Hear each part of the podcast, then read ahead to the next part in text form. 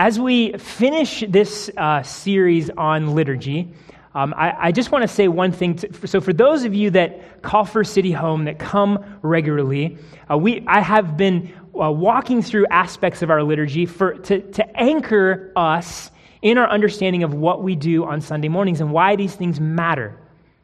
But for those of you here this morning that maybe are newer or maybe you don't profess faith in Christ, what I hope you hear is that we have a very particular heart for worship, and we do what we do for a reason. This is not just empty routine and ritual. And so I want you to hear what that heart is. I want you to hear what Scripture has to say and lays out for the worship of the people of God and why these things are important and why they matter. And I don't want you just sort of just walk away and go, oh, that's nice. But I actually want you to wrestle through these things and consider what does it mean to worship as a Christian? What does it mean to come on a Sunday morning and worship in the ways that God has called us to do? And so this isn't just for those who call for City Home. No matter where you are in your faith journey, no matter what you believe, even if you don't confess to have belief, God has something to say to you this morning. And so I want you to lock in with me and stay with me over the next few moments. But for those of you that are Christians, let me ask you this question. What do you do regularly to strengthen your faith? What are the practices that you go through on a daily or weekly, monthly, yearly basis that help you strengthen your knowledge and your affections for Christ? How do you battle things like maybe anxiety or depression and fear and guilt? How do you do regular battle with sin? And if I were to have you just list out on a piece of paper all of the things that you do regularly, I wonder, would taking the Lord's Supper make that list? Would that be something that you would think, this is a regular part of my growing in my knowledge and my affections for Christ and dealing with sin and fighting depression, fighting anxiety, fighting fear, fighting guilt, all of those things that the kind of the daily warfare, so to speak, of being a Christian, would the Lord's Supper make that list?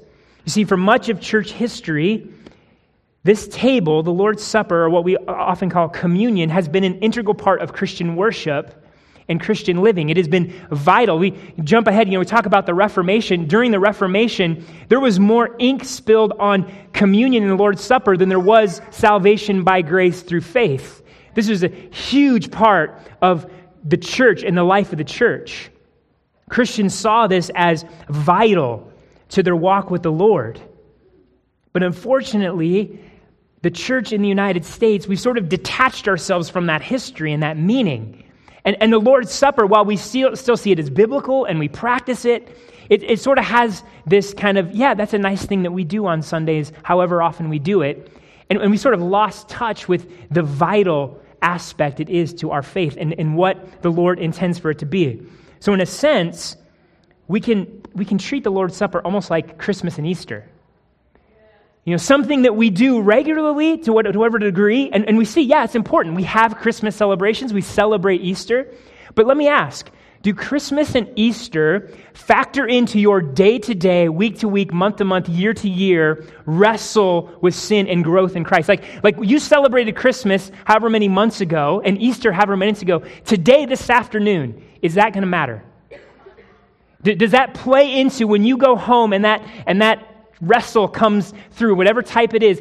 Is that Christmas celebration, that Easter celebration, factoring into your day-to-day walk with the Lord? Probably not. And so what has happened is we sort of pushed the Lord's Supper into that category, something very nice to do, something important, and we want to do it and want to honor that, but not necessarily vital to my day-to-day walk. And so as we consider why we take the Lord's Supper, consider the place that it is supposed to have in our lives as Christians, it's much bigger than just a celebration like Christmas or Easter. It's much bigger than just sort of this nice thing that I do once in a while, and yeah, it was neat and meaningful in that time, but really doesn't have any impact on my day-to-day. No, this is meant to be something that impacts your walk with the Lord day to day. It's meant to be a regular piece of your growth in Christ. And this is why at First City we have chosen to make the Lord's Supper an important part of our service every week. And so whether this is something that you've been used to doing maybe once a month or once a quarter, or even those of us that take it every week, the last thing in the world is that this should just become rote and routine. It's meant to shape us, inform us, and strengthen us as the people of God. It's meant to be a vital part of our walk with Christ. And so as we conclude this series, we're going to end sort of where our service almost ends, at the Lord's table each week. And so three main points that we're going to consider as we talk about the Lord's Supper, how the Lord's Supper forms us. So talk about formed in past redemption, formed in present grace, and formed in future hope. So turning to Matthew 26, the context here is Jesus is sitting down to celebrate the Passover meal with his disciples. And wrapped in this meal is sort of a veritable history of Israel. And so they're celebrating specifically the Lord delivering Israel from slavery in Egypt. And so for 430 years, Israel was enslaved by Egypt. And God raises up Moses to go to Pharaoh and say, "Let my people go." And Pharaoh hardens his heart. And so God sends 10 plagues. And the final one, the final judgment, is judgment on the firstborn of everything in the land. And so for Israel to escape that judgment, because they were guilty of sinning against the Lord as well, the Lord instructed them, take a lamb without blemish and kill it and take its blood and put it on the doorposts of your house. And when the angel passes through the land, he will pass over you. The judgment will pass over you. And so this was a sign of God's redeeming Israel, not only out of slavery, but redeeming them from judgment. And so as the disciples are sitting down with Jesus, this is what they're remembering. This is what they are celebrating. But it wasn't just in this meal, they weren't necessarily just focusing on that piece of history. They would have had their whole history in mind. And so after they come out of Egypt, wandering through the wilderness, and God giving Moses the law, and the raising up of the kings, David and Solomon, and the prophets, and reminding them that, hey, our fathers fell into sin and God judged them and exiled them, because the disciples sat underneath the rule and reign of Rome, and they recognized, hey, God still hasn't fully redeemed us. There is a salvation that is yet to come. And so as they looked back at what God had done in their history, they also looked forward. They would say, God, we still need to be saved. We still cry out. We still believe you are faithful because you've saved us in the past. And it gave them hope for the future. So all of this sort of would have been in view as they're sitting to have this Passover meal. And as Jesus celebrates with his disciples to commemorate God's redemption of Israel and God's work throughout Israel's history and the hope that they look forward to, he does something utterly radical and unexpected. He shifts the entire meaning of the meal, and thereby shifting the entire meaning of Israel's history to himself. He says, or the text says, now as they were eating, Jesus took bread and after blessing it, broke it and gave it to the disciples and said, take, eat, this is my body. You see that bread that had one meaning? I'm saying now this is my body. This is about me. And he took a cup, and when he had given thanks, he gave it to them saying, drink of it, all of you, for this is my blood of the covenant, which is poured out for many for the forgiveness of sins. This cup that you drink, it had in one particular meal in the Passover. Now it is about me. So Jesus is completely reorienting their understanding of this meal and their understanding of history. Now, a couple categories that we need to sort of understand the significance of what Jesus is doing. The first categories that I want us to consider is this idea of signs and seals. Signs and seals. So throughout redemptive history, so throughout Israel's history, God gave his people signs and seals of his promises. So God would make a declaration of a promise, and then he would give some sort of sign as a tangible way to say, this promise is true. For example, the rainbow. God gave Noah a rainbow as a sign and a seal. Hey, I'm never going to destroy the earth with a flood ever again. Abraham, God gives him the sign and seal of circumcision, saying, my promise to you and your descendants in this act of circumcision is a sign and a seal that this is true, and you can be assured in this. And so God makes these sure, certain, unbreakable promises, and then he confirms the promises with a visual aid, so to speak, something that is experienced through the physical senses. and something that further tells us, hey, this promise is true. So you know the seal, like a king would have a ring and it had like his seal on it, and if he had an official document and roll it up and like on the wax and like put his seal on it saying this is true, this is authoritative. That's what God is doing through his signs and his seals. He's saying this confirms the promise. It has my stamp on it. And so the Passover as a meal, through the actions of eating and drinking and seeing and smelling and being able to participate bodily, God is saying this promise to save is true, and I'm confirming that to you. I'm sealing that to you. I'm saying believe it and be assured and confident in it. And so God has Israel strengthened in his promises, not just through mental exercise, not just by kind of in your brain, but through the whole body participating to strengthen that and strengthen them in that promise. The other category we need to understand is covenant. So God promises to save in a covenantal way, meaning he brings people into relationship with himself. He makes promises, and those promises have the result of, hey, we're going to be in relationship with one another. We're going to make a covenant together. And that covenant offers blessing for those who follow and are faithful to the covenant, but there's also judgment for those who break it. And so if you look throughout Scripture, whenever covenant was made, this is what typically happened. Some sort of sacrifice was made, an animal was killed, blood was shed, and in that it was said, if I break this covenant, I am guilty of this blood. My blood should be shed. I deserve judgment. And so this covenant was a serious relationship. It had teeth. It had meaning, such the extent that if you broke that covenant, judgment would fall. And so when God makes a covenant with Abraham, he goes through this process. When he makes a covenant with Israel, blood is shed here at the Passover meal and then later at Mount Sinai, because that's how serious this relationship is. But here's the other piece of it. Whenever God makes a covenant, he also sets a table. When he makes this covenant with Abraham, after making the covenant, he prepares a table, and Abraham sits down and has a meal with him. At the Passover, God makes this covenant to save Israel from slavery and sin, and blood is shed, but then what does he do? He prepares a meal. The same thing with Moses on Sinai. So God isn't just kind of making this covenant in this abstract, cold kind of way. He's inviting them into relationship. He's inviting them into intimate relationship. And so when Jesus sits down with his disciples, when he has this meal with him, when he reorients their understanding, this is what he's saying. This promise to save that God has made to you throughout the generations, guess what? It is fulfilled in me. I am the point.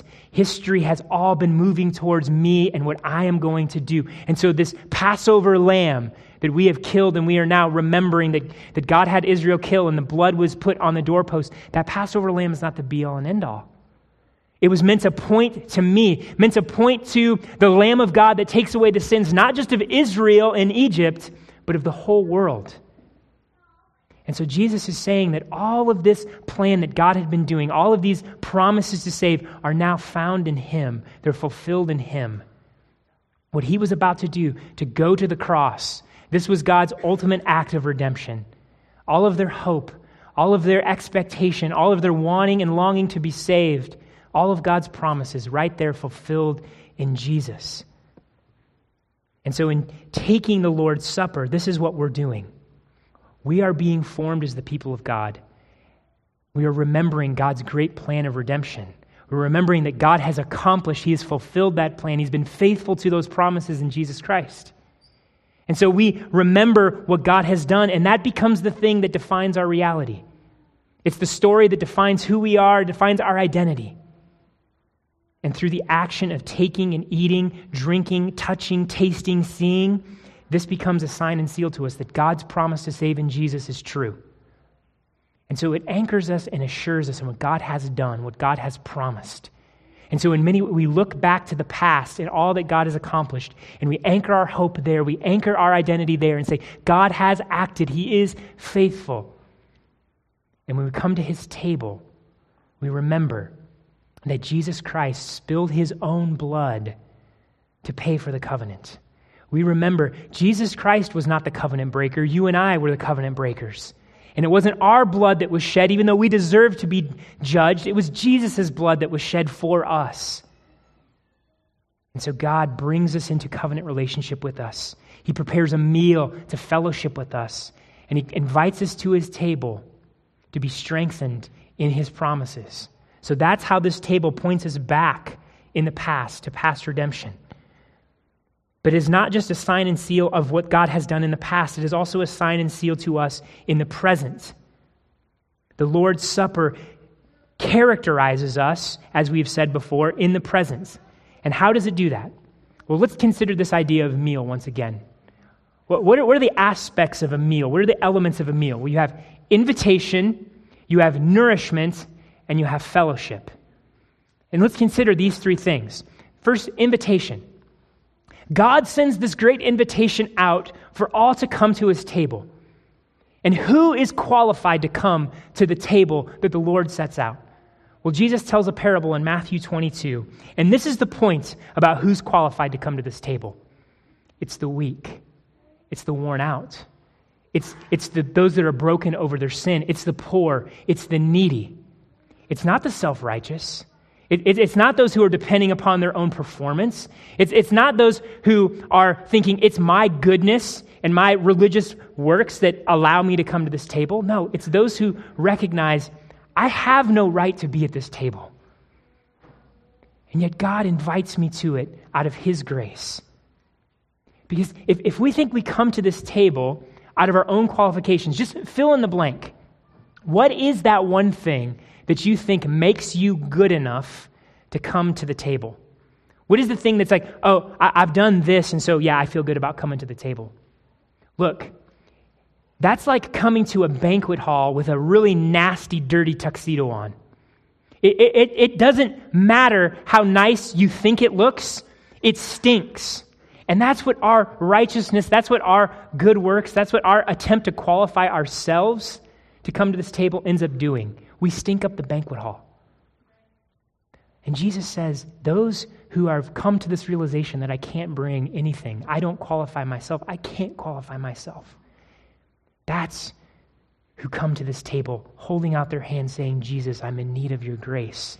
And so in Jesus, he invites the weak and the weary and the broken and those who just feel the weight of their sin and they're done with it. Those who have given up on trying to perform and pretend.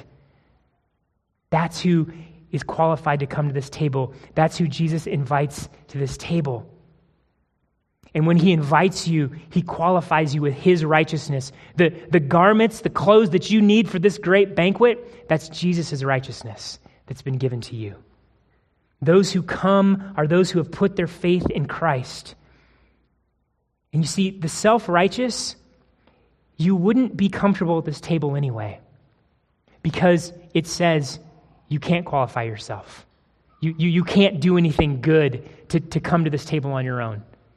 The arrogantly sinful, you wouldn't be comfortable at this table anyway, because the bread and the wine say, hey, you're a sinner and you're broken. And so the self-righteous and the sinful, the arrogantly sinful, guess what? This table is going to make you uncomfortable. But for the broken, for the weary, for those who want to trust in Christ and find their forgiveness in him, this table offers hope. So that is our invitation. It also offers nourishment. See, our loving Heavenly Father is active to sustain us. He's not left us on our own. Good fathers, good parents regularly nourish and strengthen their kids. And this is what Jesus does. This is what our Father does at this table. Our only hope and our only strength is Christ. We are utterly dependent upon him, and we must feast on him through his word and prayer and worship. But here's what happens. We forget this, or we miss this, or our gaze and our focus and our understanding of that gets drawn away. See, we suffer. Life gets difficult. We have to deal with our sin. We have to deal with those circumstances that cause us to fear, cause us to feel weak. Those circumstances that wear us out, when we're hit with our inadequacies. And things like anxiety and depression come crashing in, and guilt crushes us. There's so much in our life that wants to pull our gaze away from Christ, away from where our true nourishment and food are, and we end up running after other things. And here's the beauty of the Lord's Supper. It offers us in a physical form, in a tangible form, a way to lift our gaze back to Christ. God sets before us a meal in order to lift our eyes back to Jesus, away from our suffering, away from our sin, away from our failures, away from our inadequacy, and onto Jesus. In the Lord's Supper, we have physical, intangible objects that remind us, Christ says, come to my table. All you who are weary and broken, come to my table and I will give you rest. And here's the sign, bread and wine are set before you. So come. Come find nourishment. Come find your strength. Come find your hope. This is how John Calvin explains it. From the physical things set forth in the sacrament, we are led by a sort of analogy to spiritual things. Thus, when bread is given as a symbol of Christ's body, we must at once grasp this comparison. As bread nourishes, sustains, and keeps the life of our body, so Christ's body is the only food to invigorate and enliven our soul. When we see wine set forth as a symbol of blood, we must reflect on the benefits which wine imparts to the body. And so realize that the same are spiritually imparted to us by Christ's blood. These benefits are to nourish, refresh, strengthen, and gladden. Are you in need of nourishment for your soul? Are you in need of strength? Are you in need of joy? Do you need to be refreshed? Then Jesus invites you to his table. The Father invites you to the table to find nourishment for your soul. Come to the table and in the bread and wine find assurance in Christ's promise that his flesh is indeed food and his blood is drink, which feeds to eternal life. And so, if you're feeling condemned this morning, if your guilt weighs heavy on you, know that Christ invites you to his table to remind you that through his blood you are forgiven and cleansed of your sin. And so be refreshed at his table. Do you feel trapped by your sin? Do you feel like you cannot break free? Well, Christ invites you to his table to remind you that you've died to sin and you're alive to righteousness. And so find strength at his table. Are you feeling tired and worn out because you feel like you always have to perform? Never good enough, never measuring up. Never quite cutting it. No matter how hard you try, your best laid plans keep falling apart. Well, Christ invites you to his table to remind you that you're clothed in his righteousness and you are accepted and loved by the Father. You don't have to perform. You're accepted already. And so come to his table and be sustained. How about feeling fearful or anxious? Or depressed? Oh, Christ invites you and reminds you you're an adopted child of God. You're an adopted son or daughter. He loves you. He's welcomed you into his family. He is with you. Come and rest in that. Come to the table and find rest. And here's what's great about the Lord's Supper. It takes us right to Christ. Takes us right to Jesus, because here's what a lot of spiritual self-help techniques do. You know, you go into a Christian bookstore or go into Barnes & Noble or go on Amazon and you look for things to try to help you in your faith. What do a lot of those things do? They give you a lot of lists. They give you a lot of things to do that you can't measure up to, and you keep feeling guilty about it, and you realize, man, I really stink at this thing. But this is what the Lord's table does as a method to build your faith. It takes you right to Jesus. Takes your eyes off your performance, off what you need to do, off of all the ways that you're failing and saying, look how Jesus died to forgive you and how he sustains you. And the beauty of the table is it's Jesus that our hope is in. It's Jesus that nourishes us. That's why this table is given to us by our Father. The Lord's table lifts our hearts to heaven and takes the focus off of us. And so it characterizes us, it forms us as those who know they are spiritually needing and starving, so we run to Christ to find our nourishment. And then finally, fellowship. If there's invitation, if there's nourishment, there is also fellowship. Now, we need to understand what remembrance means here, and I've talked about this before, but the idea of remembrance, there's two ways to kind of think of remembrance. One is like the memorial service. You know, you go to a memorial service where someone has passed away, and so you remember them, but they're not present. And so you remember all these good things, and there's this sense of like, hey, we're celebrating this person's life, but they're not present. That's one kind of memorial or remembrance. The other kind of remembrance is this: a birthday party or an anniversary party. The person's present. You're remembering them, but the person's presence is there to bless you. This is what God says about remembrance in Exodus 20. In every place where I cause my name to be remembered, I will come to you to bless you. God calling us to remember him doesn't mean that he's absent. He's present. And so in remembrance of Jesus and remembering what Jesus has done, Jesus isn't absent here.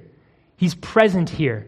He's fellowshipping with us. And that is important. As Paul says in 1 Corinthians 10, we're actually participating in the body and blood of Christ. Now, this doesn't mean that the bread and the wine actually turn into the body and blood of Jesus. We don't believe that. But Christ is here spiritually, ministering grace to us. He is present at this table. And so you are fellowshipping with Jesus. When we come to this table, it is a real relationship we are engaging in. And here's what is beautiful. If I say I'm your friend, you could just be like, okay, that's nice. We're friends, cool. If I invite you into my house, that sort of takes things to the next level, right? Because I'm bringing you into my house, into my home. What if I invite you over to my house all the time? What if I'm consistently inviting you? Wow. Then our fellowship, our friendship, our communion is growing deeper and deeper. That's a sign that I really want to know you and be in fellowship with you. Jesus consistently invites us. He regularly invites us. He's constantly come over, come fellowship, come have a meal with me. Constantly, constantly. He wants that type of intimacy with you, that kind of fellowship with you. He wants to strengthen your faith that much. So the beauty of this fellowship is that it is regular and consistent. And here's the other aspect of it that's important for us as we consider fellowship. It isn't just an individual meal. This is a meal we take as a family. We do this together. And so as we come as one body to one table. And so we are brothers and sisters in Christ who have been reconciled not only to God, but to one another. And so when we take this meal, it strengthens us not just individually, but it strengthens us corporately as a body. And it's very important that we understand that we take this meal in unity. Because what happens if you sit down at a meal with your family and you all are fighting? It gets really messy and hard, and the fellowship that is there, the intent of that meal and sitting down and fellowshipping with one another, it's broken. It's messed up. It's not what it is intended to be, and so this meal is intended for us to be together and in unity, and that's why Scripture puts such a strong emphasis on doing this together. So if you go to 1 Corinthians 11, and if you're familiar with the passages where Paul talks and warns the church, hey, don't take this meal unworthily. Don't come up and flippantly take this. You need to examine your heart. You need to confess sin if that needs to be done. But the biggest sin that's sort of out front in that passage is disunity.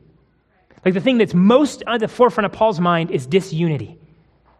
And so he says, if you come to this table in a sense of where you are disunified, if you are at odds with your brother or sister, it's not that you've lost the invitation and you're no longer invited, but it means you're coming forth and you've forgotten what this meal is all about. You have missed the point, and you are in danger of doing violence to the table the Lord has set before us. And so let me encourage you, church, this is one of the best ways that we can consistently work for reconciliation. So every week, if you come to this table, make sure that you're not at odds with somebody, whether it be in your family or your gospel community or throughout the church. And if you are, go grab them and say, hey, let's make this right. There's forgiveness at this table. There's forgiveness between you and I. Let's make this right and let's go to the table together, unified. And so we do this each week because it offers us an opportunity weekly to pursue reconciliation. Oh, husbands and wives, kids, families. Each week, this is an opportunity to reconcile if there was anything going on during the week. Friends, gospel community members, family. This is an opportunity for reconciliation each week. But here's what's also fantastic about this, doing this in unity. We can go to one another and say, hey, can I pray for you? Can I love you? Can I care for you? Can we talk? Can we do this in this moment where we've come to the Lord's table each week and strengthen that bond that we have? And so it offers wonderful opportunity for us to minister grace to one another, not just kind of isolated by ourselves, but as the body of Christ, as family. And so let me encourage you to take every opportunity to celebrate with one another during this time, to pray with one another, to rejoice with one another, to mourn with one another. Oh, confess sin, encourage, praise Christ together. Do this together because it's a wonderful exercise of the unity that Christ has purchased for us. And so we are formed by a past redemption accomplished. We're formed in a present grace that God gives us. And we are also formed in a future hope. So taking and eating forms us in the hope that we have. Christ told his disciples, I tell you, I will not drink again of this fruit of the vine until that day when I drink it new with you in my Father's kingdom. We eat and drink in anticipation. We come each week anticipating the day when we get to do this with Jesus face to face. This meal consistently reminds us, hey, suffering and sin and sickness and violence and oppression don't get the last word. Whatever it is that weighs you down weekly and monthly and yearly, whatever it is that you struggle with, that doesn't get the last word. And this meal reminds you each week of the hope that you have in Christ. And so we eat this meal to be formed by that hope, that our anticipation and our expectation may grow, that it may strengthen us to keep going, keep confessing, keep pursuing the Lord, keep feasting on him, keep worshiping, keep praying, keep going to the scriptures, keep fellowshipping with one another, keep doing all the things God has called us to do because one day, full and complete restoration and redemption are coming. Now, listen to how Isaiah describes this. In Isaiah 25, on this mountain, the Lord of hosts will make for all peoples a feast of rich food, a feast of well-aged wine, of rich food full of marrow, of aged wine well refined. And he will swallow up on this mountain the covering that is cast over all peoples, the veil that is spread over all nations. He will swallow up death forever, and the Lord God will wipe away tears from all faces. And the reproach of his people he will take away from all the earth, for the Lord has spoken. It will be said on that day, behold, this is our God. We have waited for him that he might save us. This is the Lord. We have waited for him. Let us be glad and rejoice in his salvation. Think about it. Someday we're going to be gathered around a table with the best food we have ever had, the best drink we have ever tasted. And we are going to celebrate the great redemption that God has accomplished. We're going to celebrate his grace in our lives and throughout eternity just marvel at what he has done.